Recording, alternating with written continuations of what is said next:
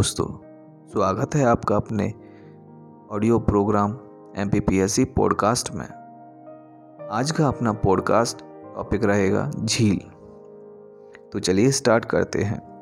सामान्य रूप में झील भूतल पर गहरा व विस्तृत गड्ढा होती हैं, जिनमें जल भरा रहता है। दूसरे शब्दों में, झीलें स्थल खंड के आंतरिक भागों में स्थित जलपूर्ण गर्त हैं। झीलें बनती हैं, विकसित होती हैं, तथा धीरे धीरे निक्षेपित पदार्थों से भरकर दलदल बन जाती हैं। झीलों की विशेषताएँ क्या होती हैं? झीलें परिवर्तनशील होती हैं। कुछ झीलें पर्वत, पठारों पर हज़ारों किलोमीटर की ऊंचाई में तथा कुछ झीलें सागर तल से नीचे रहती हैं। कुछ झीलें गहरी तथा कुछ झीलें उथली रहती हैं। गर्मी के मौसम में सूख जाने वाली झील को मौसमी झील कहा जाता है। अब हम झीलों के वर्गीकरण के बारे में चर्चा करेंगे। भू संचलन से निर्मित झीलें पृथ्वी पर अंतर्जात बलों के परिणाम स्वरूप होने वाले भू संचालनों के द्वारा बनी झीलें इस श्रेणी में आती हैं। इन्हें भी अनेक भागों में विभाजित किया जाता है। नंबर एक, अभिनतीय झील या भूकंपकृत झील। भूकंप के परिणाम स्वरूप इस प्रकार की झील का निर्माण होता है। उदाहरण के लिए ले लें जेनेवा झील, जो कि स्विट्जरलैंड में है। दरार घाटी या अंश दरारी झील, पटल विरूपणी क्रिया के परिणाम स्वरूप बने दरार में जल भराव हो जाने से इस प्रकार की झील का निर्माण होता है। उदाहरण, मृत सागर, बैकाल झील, टंगानिका झील आदि। नवस्थल झील, पटल विरूपण क्रिया के परिणाम स्वरूप। महाद्वीपीय मग्न तट, समुद्र तट से ऊपर उठ जाते हैं। मैं फिर से पढ़ता हूँ, पटल विरूपण क्रिया के परिणाम स्वरूप महाद्वीपीय मग्न तट समुद्र तल से ऊपर उठ जाते हैं तो उनमें बने गड्ढों में जल भर जाता है, जिससे नवस्थल झील का निर्माण होता है। उदाहरण, कैस्पियन सागर। हिमानीकृत झील। हिम नदियों द्वारा अपर्दन एवं निक्षेपण के परिणाम स्वरूप निर्मित झीलें इस श्रेणी में आती हैं, जैसे टार्न या सर्क झील। हिमसोपान या पेटर नास्टर झील, पीडमोंट झील। हिमोन झील क्या होती है? इस तरह की झीलें फिनलैंड में पाई जाती हैं। अब बात करेंगे हम झील के दूसरे वर्ग के बारे में।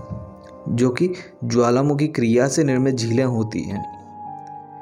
ज्वालामुखी उद्गार तथा उससे निकलने वाले लावा के अलग अलग रूप में जमकर कठोर होने पर अवरोध से भिन्न भिन्न झीलों का निर्माण होता है। लावा बाँध या कुली झील। ज्वालामुखी उद्गार के समय निकलने वाला लावा नदी प्रवाह के पथ में जमकर या बाँध बनाकर नदी के प्रवाह को बाधित कर देता है, जिससे नदी का जल झील का रूप ले लेता है। इस तरह से निर्मित झील को लावा बाँध या कोली झील कहते हैं।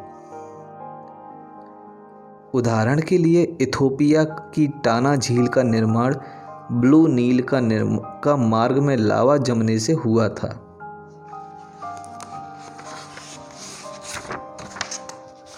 अब बात करेंगे हम क्रेटर झील के बारे में।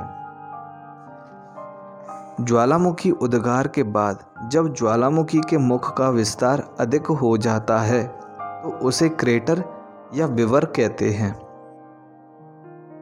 और उस क्रेटर में जल भर जाने के परिणाम स्वरूप क्रेटर झील का निर्माण होता है। उदाहरण के तौर पर भारत की लोनार एवं पुष्कर झील, बोलविया की टिटिकाका झील, लावा क्षेत्र की झील, ज्वालामुखी क्षेत्र में लावा का जमाव एक समान नहीं होता है, जिसके परिणाम स्वरूप अनेक स्थानों पर अलग अलग गड्ढों का निर्माण होता है। और इन गड्ढों में जल भर जाने से इस प्रकार की झीलों की उत्पत्ति होती है।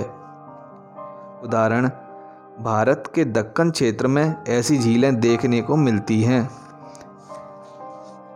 नदियाँ द्वारा निर्मित झीलें। अब ये तीसरा वर्ग है, नदियों द्वारा निर्मित झीलें। नदियों के अपर्दन और निक्षेपण की क्रिया के कारण इस तरह की झील का निर्माण होता है। प्रपाती झील, जब प्रपाती के नीचे भरे हुए जल के विस्तार से इस प्रकार की झील का निर्माण होता है। उदाहरण, वॉशिंगटन झील। गोखुर झील या विसर्प या चापाकार झील। गोखुर झील, विसर्प झील या चापाकार झील, ये सब एक ही नाम है। नदी मार्गों से विसर्प से पृथक हो जाने पर इसमें जल भरा रह जाता है, जिसके कारण इस झील का निर्माण होता है। उदाहरण के तौर पर वूलर झील, डेल्टाई झील।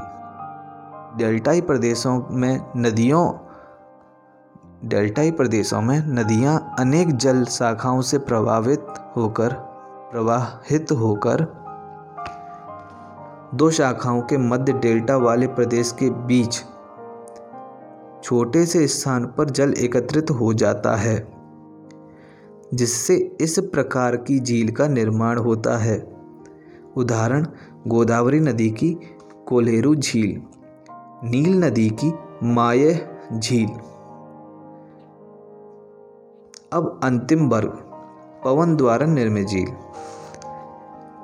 प्लाया झील ये अस्थायी झीलें होती हैं तथा पवन के अपर्दन के कारण बनती है। यूएसए में नेवादा झील तथा राजस्थान में सांबर झील इसके प्रमुख उदाहरण हैं। दोस्तों, ये हुई बात झीलों के बारे में। तो चलिए अब मिलते हैं अगले पॉडकास्ट में। बाय